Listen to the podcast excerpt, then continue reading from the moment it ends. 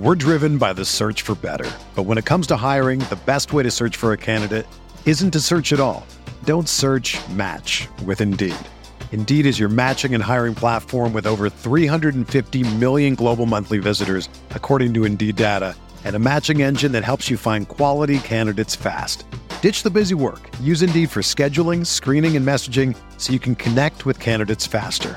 Leveraging over 140 million qualifications and preferences every day, Indeed's matching engine is constantly learning from your preferences, so the more you use Indeed, the better it gets. Join more than 3.5 million businesses worldwide that use Indeed to hire great talent fast. And listeners of this show will get a $75 sponsored job credit to get your jobs more visibility at Indeed.com slash BlueWire.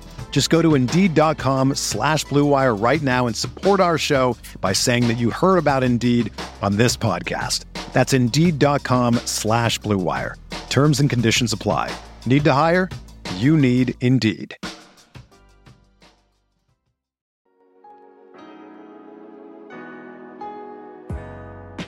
Arizona, Colorado, Indiana, Michigan, Tennessee, and Virginia. WynnBET is now live in all these states, and the assignment of Wynn Las Vegas has finally landed in online sports betting and casino play. From boosted parlays to live in-game odds on every major sports, WynnBET gives you the tools to win. Sign up today for your risk-free $1,000 sports bet. Download the WynnBET app now or visit WYNN bet.com to start winning. On today's episode of the Pride Podcast, we have our Detroit Lions versus the Los Angeles Rams final review. We're going to talk about the game in more details, and we're also going to crown this week's Oopsie Doopsie and Baller of the Week on episode 204 of the Pride Podcast.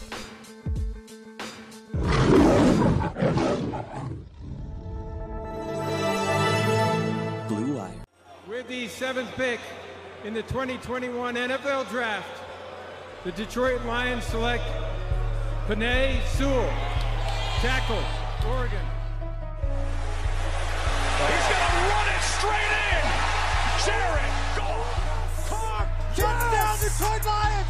TJ Hockenson, Yes. they did it. They tied it. They're an extra point away from winning this game. Oh, baby, how big is that? Yo, what is going on, guys? Welcome back to the Pride Podcast, episode 204 on the Blue Wire Network. Today's episode is going to be sponsored by Underdog Fantasy. I am your host, Tyler. Joined with my guy, as always, Pierre. No Malcolm with us today. Pierre, how you doing today on this uh, Monday night? I'm doing great, man. I've had a good day. How are you, Tyler? Doing well, man. It's been a good day as well. And I want to talk about our sponsors very quickly, just very quickly, because they're offering a very nice incentive uh, that you guys could take advantage of right now, and I recommend to take advantage of right now. So, our promo code was PridePod. If you deposit ten dollars, you get ten dollars back. Easy, right? You know, and that, that was a good deal from the start. Our, our boys at Underdog are exceeding expectations now, and they're willing to match up to hundred dollars. So if you if you put hundred dollars to Underdog as your first time player, you will get hundred dollars back from Underdog Fantasy. So go take advantage of that promo code PridePod. I mean, this is free freaking money. Um, so I, I definitely Yeah. recommend going to Underdog Fantasy. They're willing to match up to hundred dollars. So take advantage of that if you haven't signed up yet. So, uh, our sponsor Underdog, we love you, and you guys got to go check them out now. So. And then you must be 18 years or older. 18 years or older. So yeah. So yeah, some people you know have the expectations just 21 or older. It's not sports betting, it's fantasy app. So take advantage. All right. Let's talk about Detroit Lions, Los Angeles Rams. Here, what'd you pick up from this game? Uh, I know you guys talked about it after the game on Sunday, right after the game, but you know, you, you let it the day process. You Yeah. w- what's the takeaway? Positive, negative. What's what's the main takeaway? The main takeaway is um, Dan Campbell did everything in his power that he could do to win this game. And shout out to the special teams coordinator, Dave Fipp. They converted an onside kick. They converted two fake punts. Um, the defense, I thought, also played well. Shout out to Aaron Glenn, but the offense, man, is just. I don't know how to say. I just don't think they trust the quarterback, Tyler. I don't think they trust Jared Goff. I think that's a, a fair criticism right now. It's just it, it just seems like it's just kind of getting repetitive now. Every single week, Yeah. it's like, you know, defense is playing their tails off every single week, and the results might not always show every week. I think the results kind of showed this week. I thought they just did a very good job versus, and obviously an electric Los Angeles Rams offense. I mean, they essentially eliminated the running game away from the Los Angeles Rams. And, you know, we, we've Yeah. obviously had Matthew Stafford. We know he could win games without a running game, but we've seen what Matthew Stafford in Los Angeles and in Detroit, very small sample size, what he could do with a running game. And I thought Detroit did a very good job of holding a pretty solid running game. Like I know their running game is not as good as people maybe projected to be, and they lost Cam Akers before the year. But I thought they had a solid running back in Darrell Henderson. I think that Sony Michel's a solid backup to him as Yep. well. And they were essentially non-factors in this game uh, for the Los Angeles Rams, and it, it really came down to, you know, um, Stafford and and that passing game, kind of you know beating you. And overall, the Lions had some crucial stops, getting a, a quick three and out for the second half, and you know they, they did a lot of things right this was a you know this is something that Dan Campbell alluded to as well. It's like a, a, a team you can't really make a mistake to because they're so freaking talented. If you make a mistake, you know eh, they're, going to capitalize because they're just such a very good football team, and I think they are what they are for a reason. I mean, they're a Super Bowl contending team for a reason. You, you Right. just cannot you know uh, make the type of mistakes that the Lions did, and it wasn't like they had many mistakes like in previous weeks. It, they really didn't have that many mistakes. It's just small ones like, you know, the fourth and one. Um, you know, people argue should he kick the field goal. I was okay with going for it. I think just the play call and the the this urgency to rush that play was a, a bit off. You know, I, I think there's just, just small stuff like that. You know, that that just really kind of lost you this game, and it, it was going to be a tough game any way you put it. Even if the Lions played a perfect game, I think it really just came down to talent. It wasn't really the way that the Lions coached this game. I really think it's just the Los Angeles Rams are a better talented football team than the Detroit Lions. I think that's really what it just came down to this Sunday, honestly. Yeah, I'm with you there. And like you mentioned the little things, like for example, Swift and Goff on a miscommunication in week That's it. seven or whatever. It was it week six, week seven, whatever it is? Um, Goff throwing it to a right guard, right? Not taking the sack, throwing a pick there, or not throwing it out, throwing a pick. It's just a little small things, uh, stupid penalties, right? You had some holding calls that got called back. Some of them were questionable, to be honest, but I mean, you can't have the the margin of error for this team is very very small. Like if they make an error or two, it's like they already lost the game. It's because the talent on the team It's is it's the talent, yeah. Yeah. Yeah. No, you just don't have the, same amount of talent, especially when you're playing a team like the Los Angeles Rams, because they are just such a good football team. But I, I want to get into this really quickly, and I talked about this in the pregame versus the Bengals. I think I talked about a little bit in the postgame versus the Vikings. It's getting to a point. We are one game before the bye week. We played the Eagles this week. We're one game before the bye week, and the Lions are still winless. They're 0 7. But I, I, I'm not trying to sound hypocritical because I know we didn't expect many wins and we didn't expect to have a good football team. I'm not saying that. But I'm not even criticizing Dan Campbell because it's not his fault. But we're getting to a point we need to win a damn football game. We need to win a damn football game just just for everybody, man. Like I know these guys are still fighting their tails off and they're not giving up even when they're 0 7 and it, feels like they're not a very talented team. I know they're not giving up. It's just it seems like there's going to come to a point if they don't win a football game. I mean, it, is it fair to say they could crack eventually? Like, like I mean, the locker room could crack a little bit. No, I, mean, I I'm don't not- think I'm they'll saying, crack. I'm not saying they're going to lose trust in Dan Campbell, but I think we, we all need a win right now. They just need some reward right now because when you're fighting your tails off, not just on game day, it's just throughout the week in practice, and and you're fighting every single day, and you just keep coming up short. I mean, what else could the Lions have done this week? Two fake punts, an onside kick, and you converted on all three, went three for three, and you still lose a football game. I mean, it's just like, what else? I mean, I know the talent's not there, and I'm not. I, I know that. I, I've known that for a while. It's just Yeah. What else could we do now? Like like what are what is going on? What you Gotta be more have to do, talent. Tyler, and this is hard to say because the quarterback is like a turnover machine. You have to take care of the football. You have to take care of the football. And the Lions just haven't done that. Jared Goff had two picks yesterday. I believe um I don't know. You can't have the stupid holding calls the stupid penalties when you're like in a third and three or third and four, you're back to like a third and ten or third and fifteen, whatever. Or second and three, second and four. You know, like you can't have stupid penalties and you can't have turnovers. You have to be more disciplined. And I feel like Campbell's doing everything he could. Now, I don't think he'll ever lose to locker room because I don't either. I don't. Campbell himself has been through an 0 16 season as a player with the Lions, and he also told the guys like he's been through the good times and the bad times. He knows how it feels like, and he wants them to be pissed off. He wants to be angry because no one likes losing. Fans don't like losing. The ownership doesn't like losing. GM team, no one likes losing at all. Players hate it, especially players. Like you got to think about it. Imagine working your ass off Monday through That's what I'm saying. That's what I'm saying. recovering. Okay. You go into Sunday, you lose. Oh shit, we lost. Back to work, right? Yeah. Then you do it again. The players are probably mostly more frustrated than the fans are. And No. rightfully so. Yeah, hundred percent. Yeah, they work their asses off, man. Like No, a tough job. I, I think the fans' perspective is I think they just look at it they just look at it as like, hey, this is good. This it's good that we're losing Yates now mm-hmm. because you know that that means we're gonna get the number one pick. And like great. The number one pick is is absolutely great. And I like that's what I hope we can get at the end of the year. But I am not willing to get the number one pick to go 0 17. Like we need a number one pick, and I know that like from a fan perspective, like it doesn't really mean much if they win a football game. Like I, I understand right now, like it's just we're 0 7 right now. They win a football game. W- what does it matter, right? It's When just you yeah, Yeah. when you look at their upcoming schedule, there are a couple winnable games. Um will they win them? I don't know.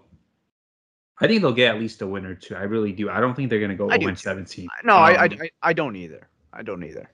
A spoiler alert I, I think i have them winning next week i'm still looking at the eagles but i'm leaning towards a win next week but we'll see i'm still studying them a little I hope, man. We need a win before the bye. I mean, i'm this is our still last looking chance. at uh, it i briefly looked at the eagles i haven't really dug into it deep but i think we have a chance next week Detroit Lions football is finally back. And there's no need to exhaust yourself searching all over the internet to find Detroit Lions tickets anymore. Because TickPick, that's T I C K P I C K, is the original no fee ticket site and the only one you'll ever need as your go to for all NFL tickets. TickPick got rid of all those awful service fees that all the other ticket sites charges which let them guarantee the best price on all the NFL tickets. Don't believe it? If you find a better price for the same seats on another ticket site, TickPick will give you 110% of the difference in your purchase price. So if you're headed to Ford Field to watch your Detroit Lions take on the Philadelphia Eagles, then TickPick got you covered. Visit tickpick.com slash pride podcast today to save $10 on your first order of your Detroit Lions tickets. We're driven by the search for better. But when it comes to hiring, the best way to search for a candidate isn't to search at all. Don't search match with Indeed. Indeed is your matching and hiring platform with over 350 million global monthly visitors, according to Indeed data, and a matching engine that helps you find quality candidates fast. Ditch the busy work. Use Indeed for scheduling, screening, and messaging so you can connect with candidates faster.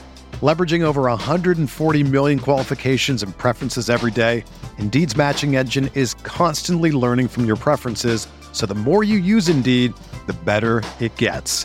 Join more than 3.5 million businesses worldwide that use Indeed to hire great talent fast. And listeners of this show will get a $75 sponsored job credit to get your jobs more visibility at Indeed.com slash Blue Wire. Just go to Indeed.com slash Blue Wire right now and support our show by saying that you heard about Indeed on this podcast. That's Indeed.com slash Blue Wire. Terms and conditions apply. Need to hire? You need Indeed. When you need mealtime inspiration, it's worth shopping Kroger, where you'll find over 30,000 mouthwatering choices that excite your inner foodie. And no matter what tasty choice you make, you'll enjoy our everyday low prices, plus extra ways to save, like digital coupons worth over $600 each week. You can also save up to $1 off per gallon at the pump with fuel points. More savings and more inspiring flavors make shopping Kroger worth it every time. Kroger, fresh for everyone. Fuel restrictions apply. Um, other than that, though, let's get back into this game. Um, you were right. The Lions held the LA Rams to 19 carries for 47 yards. So they they completely stopped the run. When they stopped the run, obviously the they had to throw the ball. And once AJ Parker went down, which he's gonna miss some time according to Campbell, um, that's kind of when the Rams offense took like I want to say like a bigger step. They they started taking they just attacked Daryl Worley. And it seems like once he went down, it was kind of over, sort of. I thought the defense still did a solid job even once he went out. Like obviously they were picking at Daryl Worley, which was rightfully Right. so. But like it just never felt like the game was over. And I mean, at the end of the day, that's like what you really ask for in most of these games. I mean, that's what we asked for before the season. That's why I'm not trying to sound too hypocritical right now. It's just because at, before the season it was like I wanted to see them compete every game, even if they don't finish. And it's all about the player development. And that's Yeah. still all true, right? That's still all It true is. but I I expected at least one win at at some point during week one to week seven. I didn't know wh- where it was going to come, but I did expect at least one win, and that's why I'm a little more you know harsh and I guess pushing por- more towards this narrative that we need a win just because we haven't got it yet. If we got a win right now and we saw that type of game and loss came up short, I wouldn't be as harsh as I am right now. It's just we really need a win right now, like really badly, just for everybody in that locker room. Yeah. They deserve it right now. Absolutely. Um, another thing too, we, we talked about these younger guys developing. I thought Sewell played really well. Um, He did. Matt Nelson. Jonah Jackson, I thought played well as well. Uh, also, I think Will Harris maybe had his best game as a Lion. Yeah. We've know, been like really critical of him, and it seems like he's improving. Even last week, he was he's kind of like getting slightly better every week, and that's nice to see out of Will Harris. I'd say someone else who's getting better every single week, who's, who's always had potential and always been like very solid for the team, Tracy Walker. I think he's just coming more of a lock at that free safety position week Yeah. in and week out. I, and I feel like every week he's dropping the hammer at least on one play. Like he's Yeah. always getting at least one big play now. And I think something that was very encouraging this game, and I feel like we can never bring up this stat in a positive way for the Lions. And this was very encouraging for- versus especially a high-powered offense like the Los Angeles Rams. The Lions won the time possession in this game. Yeah, they did because those fake punts and stuff a lot helped them keep the ball more. Um, yeah. Also, Jerry Jacobs, man, we talked about it in the post game show. You were in there. Yeah. But this kid has a future here. No, he's been really good, man. I, I've I've been talking about him a little bit, and I think uh, a couple post games. No, I mean he's been very, very good for this football team. He looks Yeah. legit. Um, I, I think he's our best coverage corner right now on this football team. I think he really is right now. I, I think you Yeah. know he, he's playing some good football, and he's had some tough tasks in, in these games. I mean, last week in Cincinnati, it was Ja'Marr Chase, Tyler Boyd, Tee Higgins, three really talented receivers. They come into this week, didn't really match up with Cooper Kupp all that much, but you got guys like Van Jefferson, Robert Woods, you know, Cooper Kupp, like I mentioned. So, like like they have, you know, like he's not versing some bums right now. He's not versing some practice squad players. He's going against some top tier talent in the NFL right now. Yeah. I mean, And- arguably the two, two top guys right now in the NFL, Cooper Kupp and Ja'Marr Chase. And Ja'Marr Chase destroyed Marlon Humphrey yesterday. I know. The Ravens star cornerback. So it's very encouraging to see Jerry Jacobs not really struggling with Chase. Yeah. Then you see Marlon Humphrey just get destroyed by him. I'm not saying that Humphrey that Jacobs is better than Humphrey. No, I'm just no. saying no, yeah. I'm just saying it's it's really encouraging to see Jacobs as an undrafted kid with only like a couple games under his belt to do what he what he's doing. I think someone else who has really impressed me, and he's not a young guy, so like his development is obviously not as important. But Alex Anzalone, I mean, th- this this guy since Jamie Counts has been out the doors, his, his game has just increased mightily. He's been really good for this football team, and he's been an anchor as far as being a leader. And I understand now why he's got that captain patch. I mean, outside of a little injury he had in that in that Rams game, he's played every single snap on defense for this Detroit Lions defense, and he, he's just been a true anchor, a true leader for this team. He was a perfect veteran signing, which we were criticizing. You know, we, we will admit when we were wrong. We were criticizing. We are like, is Alex Anzalone's like belongs to start? You know, when we were talking about these first couple games and when they brought him in, no, he's proven why he's starting right now. He's proven why he's not missing snaps and he should be on that defense. Alex Anzalone's been a phenomenal player and a phenomenal leader for our young linebackers like Derrick Barnes, who we believe is the truth and will be a starting linebacker for this yeah. team for a long time. Reeves Maybin having a little more increased role in this defense. I think Alex Anzalone has just been a nice staple, nice veteran presence for this defense. And, you know, I think it's really shown up these last couple weeks as far as the defense improving every single week. Yeah, it has. And he also said he's having Derrick Barnes say the play because he's training. He said this is going to be like your spot in a couple years. Yeah. He's basically training Barnes. He's a perfect leader for this team right now. He's a great leader. Yeah, I think. I mean, him and Tracy. I think you have to potentially look into resigning both of those guys. Yeah, they're both that. relatively young. I believe Anzalone's 27, and then Tracy's only 26 years old. So they both kind of fit in your timeline. Yeah, and as far as a depth chart thing, like you have no linebackers under contract outside of Derrick Barnes going to next year. And if if Alex Anzalone could take like what he was on the Saints, wasn't a full time starter, you know, he could be a nice depth piece. You can you know move him around, put him in the lineup every here and there. If you do need to start him, I think he could be a nice piece for your team. And it's not a guy that will obviously you know cost a bank to to bring back as well. So and he's very familiar yeah. with the system and what they're running because obviously he has connections with Aaron Glenn right. of um, him being in New Orleans with him, and obviously right now in Detroit. So he, he's been really good. And one more player I want to shout out on defense, uh, the other Okwara, because he but now he he deserves yes. a name now. Julian Okwara, man. Uh, every week now. I mean, these last three weeks, this is something that we want to see. We said before the year, we want to see who are going to be our building blocks going to 22, going to 23. Who are going to be those guys that you could build your team from? I think Julian Okwara week in and week out is proving that he could be one of those guys. Is he a starter? Maybe not. But could he be a nice rotational piece where you know you, you could put on third down and he can get some pressure? Absolutely. He's been phenomenal for this football team ever since, you know, the tragic injury of his brother. But you know, I think if Romeo was to go out and for anyone to take a spot, I think he's happy that it's his brother Julian Okwara, you know, that's shining in this yeah. moment right now for Detroit. Right. Uh, thing with Okwara is, man, like he didn't. We, we don't know what his forty time was, but you could see the speed on the field. Some offensive linemen have trouble keeping up with that speed, and you saw it yesterday. I believe was it on Whitworth or Havenstein? I forgot who it was on. It was on Whitworth. Whitworth. Yeah, I, mean, Whitworth. Could, Whitworth is like he's he's a veteran. He's actually playing really well this year. Yeah. Whitworth just couldn't deal with that speed. Yeah. It's it's nice to see Okwara. I've been tweeting out like the past couple of weeks, Okwara's get more playing time, get more playing time. They finally increased his playing time, and I think those stats are going to continue to go up. He's also improving as a run defender as well. I was just going to say that, you know, I, I think we always knew the raw potential. Julian Okwara is why we were always high on him. And like, I know we don't know his official 40 10, but we knew he had speed. We knew he has every we knew he has every athletic tool in the game. It's just right. could he develop a pass rush move? Could he develop to be a true pass rusher? Could he contain an edge? Could he go back to coverage? Which he did technically at one point. He got a breakup. Didn't he turn did. his head around. Didn't know he did, but he technically did. You know, but th- those were the questions. What could he do with this raw athleticism talent? Because frankly, at Notre Dame, this is why I hate Notre Dame more than the rivalry with you know the state of Michigan.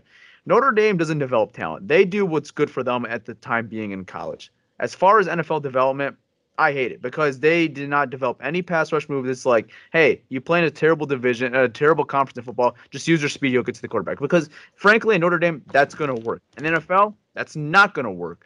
Uh, but I think what the Lions have done with him, and I think I give a lot of credit to um, just the Lions defensive staff in general. Uh, you can start with Todd Wash, uh, Aaron Glenn, Kelvin Sheppard yeah, is working. So, yeah, every, everyone who's involved in this development right now, um, you know, they're developing more pass rush moves and and developing him more as a, legitimate edge rusher, which is huge for this team because, like I said, I always knew he had the athletic athletic tools to be a good football player. It's just right. could he develop the moves to be that guy? And I and you know he's making me slowly but slowly convinced that he could be that guy that could you know be legit. Yeah, for sure. Um, yeah, you nailed it. Also, was what was encouraging to see is like guys like Jashon Cornell had a few snaps. Not not a lot, but a few. I think with him though, with Kevin Strong coming back from IR soon, and then um, I, I don't think you could keep both of them, right? Mm-hmm. So we'll see if the Lions what they decide to do there. I think it's going to be a little competition for those interior spots. You also got Eric Banks. He's been like a healthy scratch basically every week. So it's going to be interesting to see what the Lions do once Strong comes back, Cornell is good, and yeah. Yeah, I mean, this Lions defense overall, it's just been very encouraging throughout the years. And I know the numbers not going to show it, but I, I, think you're just seeing a lot of good traits. And, and it's a lot of good traits that's going to lead up to good football when, when these guys are in good positions as far as maybe getting off to a lead on the offense or, you know, just get, being in better positions to win football games. I think you're seeing some really good traits out of these defense, and then that's a lot of credit to Aaron Glenn and his whole defensive staff. And it's very encouraging that a lot of them are coming from these young guys, man. Like we just mentioned, Jerry Jacobs, AJ Parker, Derrick Barnes, Julian Okwara, Levi Onwuzurike, Alim McNeill. Those guys have all been productive for this team. Will Harris. I mean, he's, he's getting better. Yeah, Will Harris. You know, I think the jury's still on him if he's going to be a future piece or not. But you know, it, yeah. you know, we'll see. Tracy Walker, like these are all young guys trending up and eh, that's just that's a that's a nice sight for the Lions and and you know going forward and, and building this team and Brad Holmes seeing what he has to see uh, go, going forward and um, you know building the rest of this football team. But and then even like the limited snaps we saw to Melifonwu, I was impressed. I'm yeah. not gonna lie. Yeah. So and he's they're hoping he could come back towards the end of the year, which yeah. he needs those snaps because he's a he's a rookie. He needs as many snaps he could get. So I wouldn't yeah. mind him coming back. Yeah, no, it's not like one of those guys where you just hold out just because your season's right. over. You know, you, I mean, right now, I mean, that's like we said, the wins and losses are not important right now, even though they really need to win. Uh, wins and losses are not really important right now. It's, more, it's all about the development, and you know, he fits in that category. Like, you're not gonna. I'm not. I know this is not possible, but I'm saying if Romeo Okwara was like somehow eligible to return, you probably just don't rush him. You probably just sit him out for the rest of the year because you know what you got in Romeo Okwara or like a Frank Ragnow. If they, if those guys were eligible, let's say, you probably just don't play him because you know what you got in them. But a guy like Ifeatu Melifonwu, I think that makes sense. You know, to bring him in, yeah. and you know, let him get some, you know, critical uh, defensive snaps. All right, we talked about the positives, and this seems like to be like the positive every week. That's why I like to talk about the defense first. But yeah, let's get into this Lions offense, man. I think there was more positive this week than obviously the Cincinnati Bengals game, but. What did you see from this Lions offense from a, a negative and a positive standpoint? Uh, a negative standpoint is they don't really have, or they don't, they don't throw the ball down the field, and defenses are starting to notice that, right? Defenses are playing soft zones. You're not gonna throw over the middle. Like we dare you to throw it over the top because they're just not. So defense are not even respecting Detroit's deep ball, and I don't know why you would, because Detroit really takes a shot down the field. Um, their biggest play came on a screen pass of the year, right? It was a screen pass to D'Andre Swift, and Swift took it to the house. I got a question I, for you. I got a question for you. Who do you blame that more on? Do you blame it on the quarterback, play caller, or the head coach? I think it's a little of everything. First of all, they don't really have the most talented receivers, right? Yeah. Um. Second of all, I think the quarterback I, I mostly blame it on the quarterback, but I think it's just a little of everything. The quarterback is like he's scared to throw down the field. You could tell, like he's not comfortable doing it. I don't know why. Um, we see guys open all the time, and he doesn't throw it to them. He just checks it down. So mainly the quarterback, but also I think there has to be a level of trust with those receivers, and I don't think Goff trusts those receivers either. It's just like when is that trust gonna come? I mean, we're two months into the season at, at this Sunday. Yeah. I had a whole training camp. It's not like these guys were injured and they missed camped or they missed several weeks. Like, and we're just right. throwing guys from the practice squad. I mean, th- these are the same guys outside of Tyrell Williams being out and uh, Quintez Cephus. I mean, Kalif Raymond's been here all through the process. Amon-Ra St. Brown has been here throughout the whole process. Tom Kennedy's been here throughout the whole process. Like, I mean, Geronimo Allison has been here throughout the whole process. Like, it's not like we're just throwing guys from the practice squad and saying, "Hey, go play football." Like, you know, you don't really have much chemistry with them. I mean, when is that going to come, or is that just never going to come uh, throughout the season? I, I, just don't understand. One thing that was shocking: Amon-Ra St. Brown had zero targets. I know. Um, that's that's not acceptable to me. It's just not. You have to get your playmakers involved, and he's one of those guys. I don't know if Goff trusts him or he does. It seems like Goff, like he only trusts these three guys. It's Raymond, Swift, and Hockenson. Doesn't seem like he wants to throw to the other guys. I mean, Allison had two targets, zero catches. Hodge had one target, one catch. Fells had one target, one catch. Then Bobby Price, obviously, from that fake punt from Jack Fox. So it seems like Goff doesn't really trust the guys he has. It seems like he only trusts a couple of them. I mean, I got- shout out to Raymond. He balled out, but I got I I got another question for you, Pierre. This is a joke, but Jack Fox or Jared Goff at quarterback? who, who, who have you Jack seen more? Fox, you who have know. you seen more from? no, all jokes aside, though, I think Fox like he throws a ni- nicer ball than Goff does. Like just the way like the spin on the ball. You're joking, right? um, I mean, like, you know, like, he's obviously joking, right? But, like, I had to actually question, is Pierre joking right now? Because Jared Goff has been that bad. What? Goff's Shout out to seems Jack like Fox. Goff. Um, Goff has uh regressed as a thrower. The, like the way the ball comes out of his hand, sometimes the ball it's it's like so wobbly. Sometimes it's not really on a spiral. It's very, it's very ugly to see. And he's not even putting like a lot of strength into his throws. I know. Um, I know. it doesn't look good, and defenses make it easier to pick off when you do that. Yeah. but you got to put some power into your throws a little. I think Goff's question making or decision making, I should say, has always been questionable. Like I think that's always been a knock on his his like his career so far in the NFL. I think what's kind of got him this far and what's kind of made him successful, which you know, eh, you know, leading to Super Bowl. Obviously, you don't just go to the Super Bowl, you know, just being there. Like he had to do some things right, and I think even Fox, they were displaying some of his numbers. I'm like, damn, Jared Goff was he was really good, like statistically in 2018. But you know, I, I think the decision like making has always been questionable. Jared Goff. I, I think, like you said, it's just like I don't know what's wrong with him, man. It's like his arm is just not the same. Like he he was taking shots back then. Like he he used Yeah. to take shots. Like I mean, I know he's not some gunslinger like a Josh Allen or a Matthew Stafford or Mahomes or anything like that. I know I understand that, but like.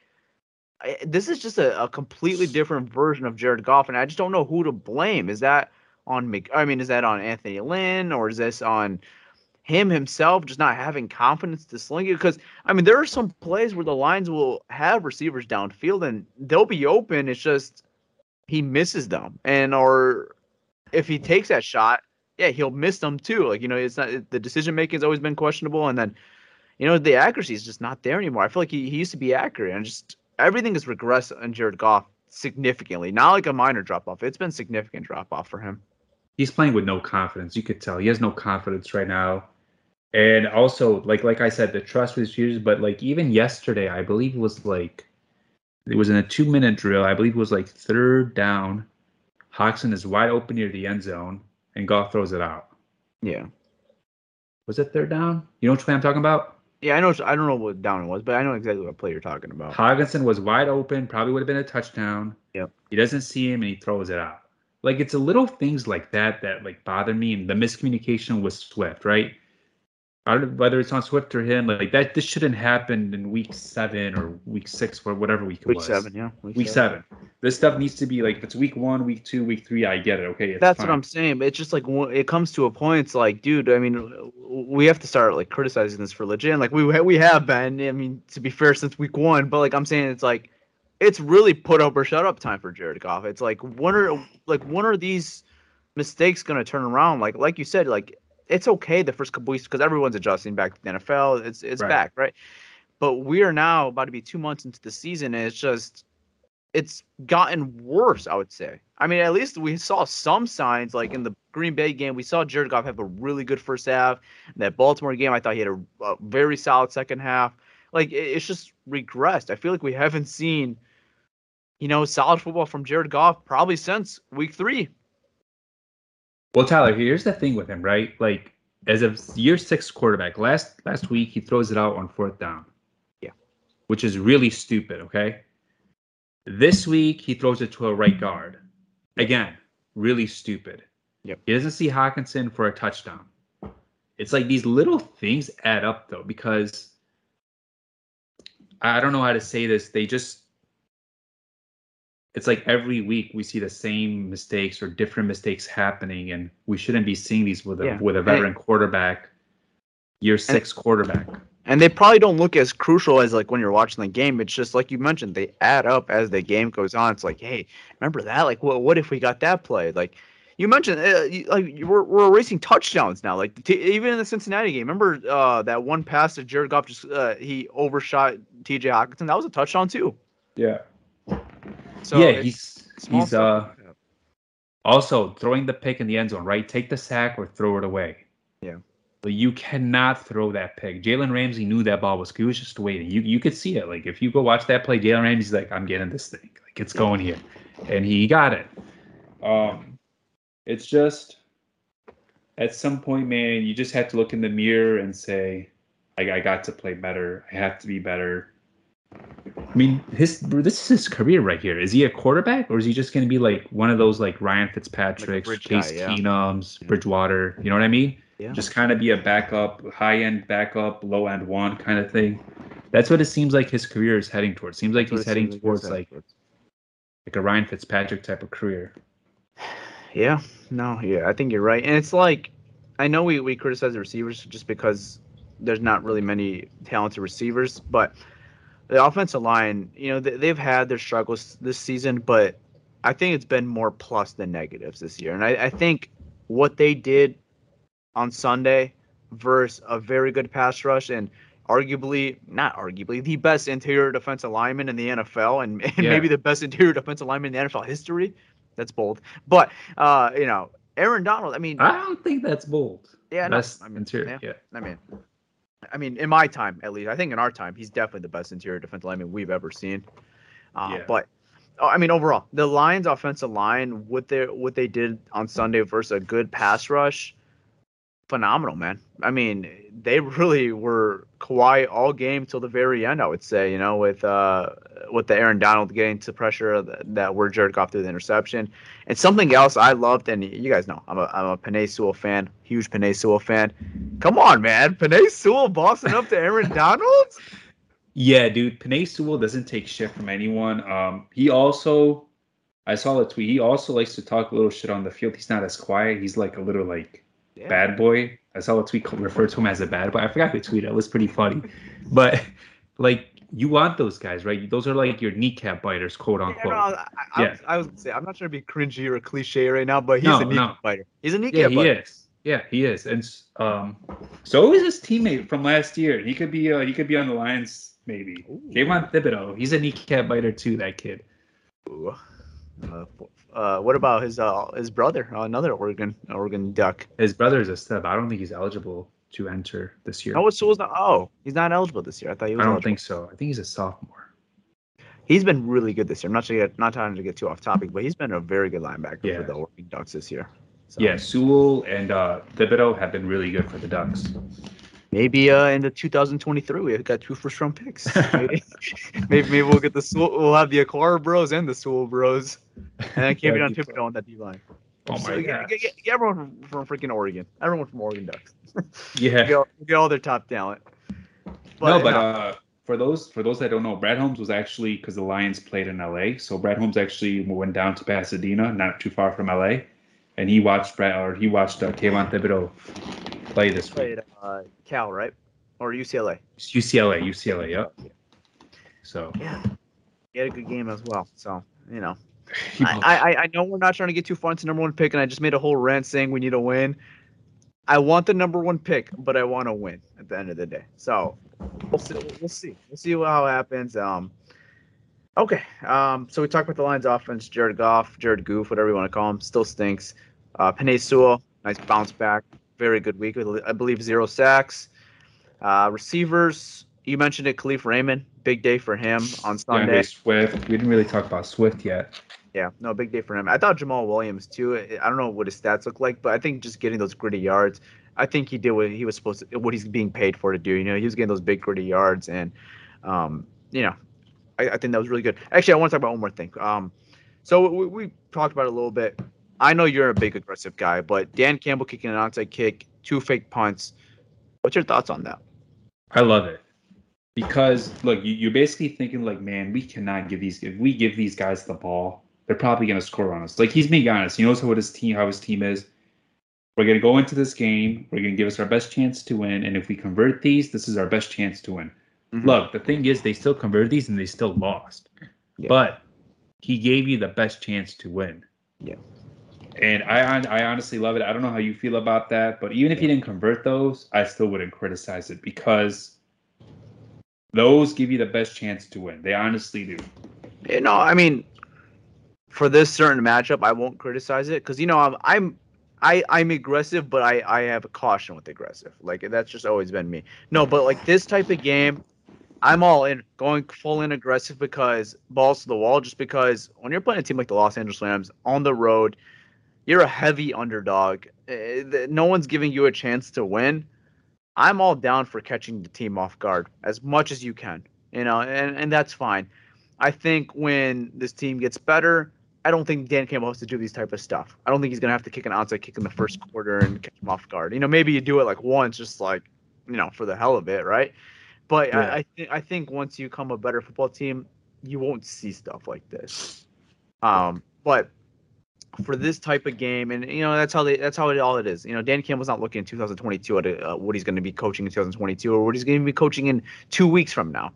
He's looking at what's going to give me the best shot to win this week, and he thought what gave him the best shot to win this week was to be aggressive and you know catch the Rams off guard and, and own the time possession and you know just kind of keep the Rams offense off the field. And like you said, he did all those, converted all three for three, and still come up short. I mean, it's demoralizing. It really is demoralizing. You do all that and still lose a football game. I know you're a heavy underdog, but just very demoralizing. But no, there's no knock on uh, Dan Campbell on, on the game. I think the only knock I think we mentioned as well was just that fourth and one call, and he blamed it on himself as well in his press conference. Was we were not necessarily against go, uh, going for it because even if you get the field goal, yes, it, it was the lead, the 1917 lead. But when you're playing a team like the Rams, you need touchdowns. You need more than a, a two point lead when you're playing the Rams.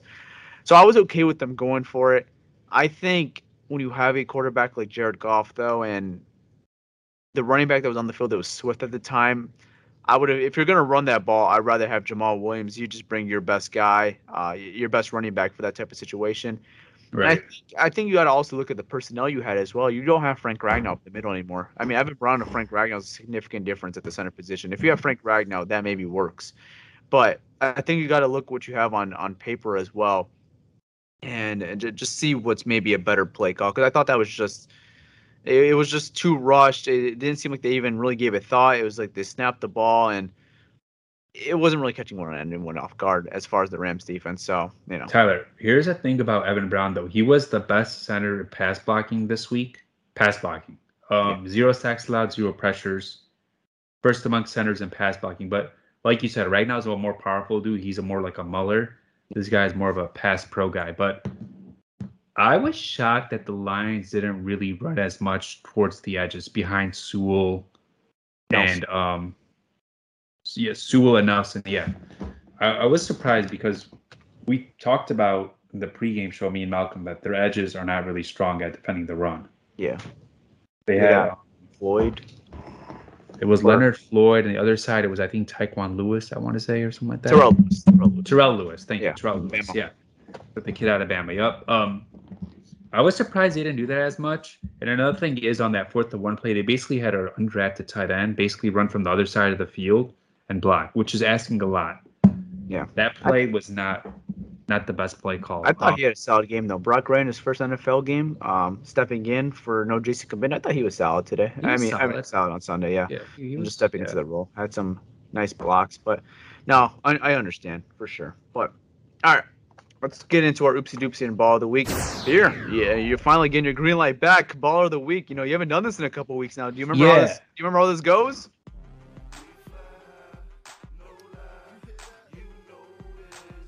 Yeah, baller of the week is Dan Campbell. Okay, I like it. He did he did everything he could to win this game. Um, I love the decisions he made in the game. Just that fourth and one call, but you're not gonna be perfect in the game, and he gave you the best chance to win. Yeah. All right.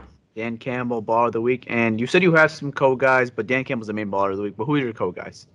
Um, what Kalif Raymond did was really impressive, and then also uh, DeAndre Swift. Swift is like he's getting better and better as a receiver every week. His running still needs some work, Yeah. but as a receiver, he's kind of getting to the Alvin Kamara level. He is. He really man. is. You know, his uh his vision's getting better week in and week out as It well. You know, he's just he's just taking the game a little slower, and just you know really processing what's really going on, looking for the holes. So yeah, no, he, he's really good, especially as a receiver, man. You mentioned it. he's getting to the Alvin Kamara, Christian McCaffrey. I mean, not as a runner yet, he's not there yet, but as far as a receiving back, you know, I, I think he's one of the, the one of the more top guys in the NFL right now as a receiving back, like you said. All right, uh, let's get into the oopsie doopsie of the week. Oh, boo hoo! Let me play a sad song for you on the world's smallest violin. Uh, for this week's Oopsie Doops of the Week, honestly, it was a really tough one. I'm not even trying to be funny right now. I know Jared Goff was not good, and um, but it, it was really hard because I thought they really showed up for their coach. I think they really showed up as a team in general, and they really tried to do everything right to win this game. If I had to give one to the Oopsie Doops of the Week, I got two guys. Um, it, it, was tough though. I'm gonna give it to Daryl Worley. Just in the, the limited snaps that he played, just were, were brutal. When once AJ Parker went out, it was brutal. Yeah. And then the second guy was. I'm gonna give. It's okay. You could say it. I'm gonna give it to Jared I'm gonna give it to Jared Goff, man. Jared I feel bad, man, because it wasn't his worst week but it wasn't a good week. It's just like I, I'm comparing his other weeks, which were so bad, and I feel like it's just like, you know, it's like comparing the garbage cans to the recycling bin. Like he wasn't garbage, but he was more of like a recycling bin that game. You know, just he was a little better. Like yeah, you're doing better for the environment, but like you're still not. You know, eh, we still really think much of you. So I, I don't know. I'm gonna give it to Jared Goff. Um, and Daryl Worley. So that that's my oopsie doopsie of the week. Daryl Worley, there's really no explanation. I don't know if he's uh, he gonna be on this football, football team. team. I, I don't even know if he's gonna be on this football team. Honestly, I want to see what Nickell Robey-Coleman could do with AJ Parker this time. I'd, I'd start Nickell Robey-Coleman. I don't, I'm not a fan of Worley. They say they like his versatility, but he wasn't good at safety. He wasn't good at nickel, and he's probably not good on the outside. Just cut him. Like let the young guys play. They got Shakur Brown, right? The kid out of Michigan State. They got Mark Gilbert. They signed from the Steelers practice squad. Daryl Worley, just get that guy off this football team. Let's see what these young guys could do. Shouldn't be much of a difference, to be honest. I think it's possible. I mean, we're recording this on a Monday night. I wouldn't be shocked by the time this this dropping. I wouldn't be surprised if we see some roster moves as far as that. So, you know, we'll see what happens. But yeah, Jared Goff and um, Joe Worley will be the oopsie doopsie of the week. All right. Uh, Peter, you got anything else to add on this game? I know there was actually some small news. Logan Stenberg, we didn't mention this. He's on IR, so he's going to miss at least three weeks. And then you mentioned it. We mentioned it throughout the podcast. AJ Parker is expected to miss some time. I don't know if that's going to be an IR stint, but he's expected to miss some time. So, um, oh yeah, uh, Taylor Decker suffered a setback last week, so it's unclear. He has this week is his last week for a chance to come back. And honestly, if it was me, I'd leave him on IR. I'm gonna leave that for either the pregame show or the live show because I want to I want to get to more extent to that, but we don't have enough time here on this episode. So I want to either do that in the pregame for the Eagles or just we'll say like say would you bring him back? Just say yes or no. I don't know. I mean, I don't know how how serious it is. I mean, if he could play, I want to see what him and Sewell could do. Yeah, but like I think like you're gonna bring him back, right? You're basically gonna what you what Sewell has done these past couple weeks. He's gonna go back to the right side and um, we could tell he obviously wasn't comfortable in the preseason on the right side. He just yeah. wasn't. Um, so you're gonna ask him to go back to the right side, and then obviously Decker. We know what Decker could do. He's a really good left tackle. I think maybe just let this play out with Sewell at the left side, and then don't because bro, if Decker comes back, like he's not, he's he's a really good tackle, but it's not like he's gonna he's not a difference in winning the football game or not. Like he's not like how do I, I say think, it? I think he gives you an upgrade over Matt Nelson, definitely. No, he, absolutely. Matt Nelson is not good. He struggles. Wait, no, I, I, know what you mean. And like, you know what I mean? Like, how Decker, much is a tackle? Decker doesn't win you football game? games. Decker doesn't win you football games like alone. Yeah, him alone. Okay, I was gonna say him on the team wins you football games. Oh yeah, absolutely. I'm saying yeah, like, like yeah, I, I, know what you mean. Like, just bringing Taylor Taylor Decker back doesn't mean you're gonna all of a sudden win a football game now. Yeah, like, if I had to guess, maker. If I had to guess, I think they're gonna shut him down, but we'll see because they shut down Ragnow they don't want to risk it with him. He got surgery. It was a smart idea to do, and we'll see what they do with Decker. I don't know, man. I, I, I just I I'm really more curious what they're gonna do with Penei Sewell. That's the real important question. Are so you- they did say Sewell did say like the other day when like Decker first week of Decker came back, training he said while he's playing at left tackle, he's also been practicing at like he's been like preparing himself mentally and practicing like on the right tackle as well. So if he Decker comes back, Decker's gonna be the left tackle, Sewell's gonna be the right tackle. That's that's what at least what they said. Yeah. Um, and that's fine. It's just It I, I that's fine. I'm I'm completely fine with that. I'm I'm just saying is like I want Penei Sewell to then develop to be a right tackle. Like uh, why are we doing this at left tackle at this point? Like I know he gives you a better shot to win football games at the left side, but if he's going to be a right tackle in the future and you expect him to be the right tackle for the next 10 years, I know I said I was going to save it for the pregame show for the next game, but I, I'm going to get into it now. Uh, Why are we just not doing that now? And because we, we mentioned that development is more important than wins right now, and he is, in my opinion, the most important guy you have right now. Tyler, I think he's a future left tackle of this team. I think in the offseason, they're going to ask Decker to switch to the right side. That's just my opinion. That's what I think is going to that happen. happens, but we'll see. We'll yeah, see because yeah, yeah, okay, okay. And you can tell, man. Sewell is getting better and better every week. And, and if He's- that ha- if that happens, throw away exact throw over everything I'm saying right now because that then this this doesn't this conversation doesn't even matter anymore because if Sewell's the left tackle, these snaps that he's getting right now are important. He's developing to be a good left tackle. Great. But if the plan is that, and the plan was when you drafted him, and the plan is still right now to put him at right tackle, and he's not playing right tackle at all this year, I think that's just a huge, you know, loss of development, a whole year of lost development when you just Yeah. had him play left tackle. You got to make a decision. Do you want him at left tackle or right tackle? If he's going to play right tackle, you can't play him at left tackle the whole year. That's just my opinion. And then here's the thing. Uh, Now, if Decker, see, Decker might not, Decker might say, like, in the offseason, like, I don't know exactly. Maybe they'll keep We're put him at right tackle. But I'm guessing Yeah, it's going to be left tackle. Now, would Decker want to play right tackle? we don't know. Um, we don't know. So this is like something to monitor in the offseason. Obviously, this stuff is going to get interesting, but it's I think it's a little maybe too early to talk about that because if Decker does come back, Sewell's going to be on the right side. Decker, that's at least what they've said. Maybe they'll switch it up, but that's I kind of just want to see it though, you know, like I, I want to go into the offseason maybe having more of an idea of what's going to happen because if Decker comes back at the left side and Sewell's the right side and, and everything is all well, I think that's best case scenario because then you figure out both your tackle positions and you don't have to worry Yeah. about it. for sure. But if Decker doesn't return this year and Penei Sewell's at left tackle the whole year, and then we're having the whole question who's the left tackle going into the year uh, to go into 2022, that's just I don't like that. I and I think that's a, a huge opportunity lost of development if Sewell's going to just go back to right tackle. Okay, you but just say- 17 games at left Okay, tackle. say they keep Decker on IR. Say like he's he's still hurt. He's not ready to play, right? He has obviously this is the final week to tell. We'll see this week. Yes. But say he doesn't come back and say Sewell just every week he's just like his game is going on another level every single week. Yes. So then you go into the offseason, your lines be like, do we really want to play him at right tackle we just did this at left tackle? It, that- I mean, these are tough decisions for them that they have to they have to make. Yeah. I mean, I've been a big proponent of keeping Sewell at left tackle. You know, that's always been my guy at left tackle. But I, I'm, I'm looking at for whatever the best case scenario on this offensive line. If that's Sewell at right tackle and Taylor Decker at left tackle, that's fine. I just want more of a plan in place, and I want to know what kind of what we got going right now. So Right. I don't know. I I, just- I want to see it first before I, I get into that, and I don't want to wait till the whole offseason for that. So if we can get it this year and, and these t- these games left, the half season we have left, I would prefer that. So I want to see Taylor Decker and Penei Sewell together. Yeah. Um also let's bring up the little thing. So we have we're starting a kind of like a draft show during the season, guys.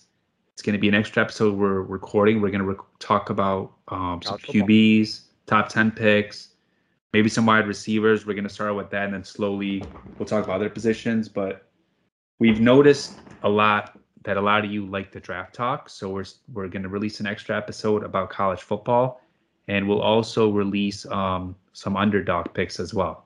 Yes, sir. Yes, underdog picks on college football, and yeah, like Pierre said, not even just day one picks. We're gonna maybe get into some sneaky guys, some sleepers that could be throughout the draft. So stay tuned for that. I know you guys love draft talk, and we're gonna get into it a little bit earlier just because you know Lions are you know where they are right now, and they can only talk so much about what's going on in the field right now. So yes, we are planning to do a draft show.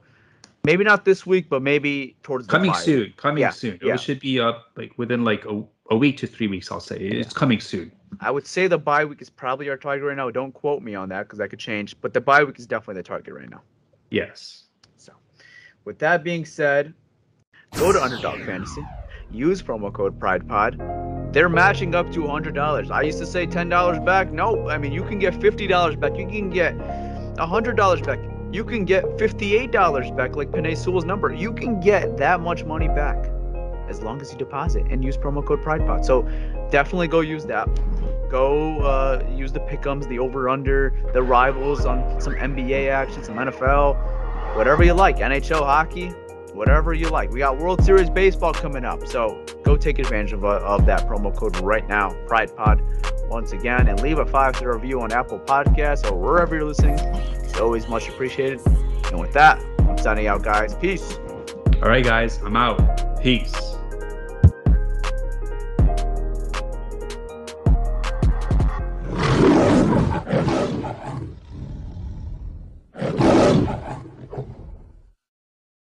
Everyone is talking about magnesium. It's all you hear about. But why? What do we know about magnesium? Well, magnesium is the number one mineral that 75% of Americans are deficient in.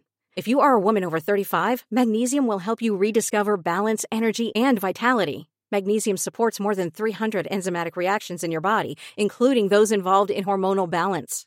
From functional medicine doctors to mental well being and female hormone experts, we all know that magnesium is the one mineral to improve all aspects of well being and health. But which one? Magnesium Breakthrough from Bioptimizers, the trusted choice recommended by leading experts with seven best absorbed forms of magnesium to ensure your body receives the support it needs for overall well being. Go to bioptimizers.com slash balance today and use code BALANCE10 for 10% off. Support your journey to wellness at B-I-O-P-T-I-M-I-Z-E-R-S dot com forward slash balance. Magnesium Breakthrough from Bioptimizers, your foundation to optimal health and vitality.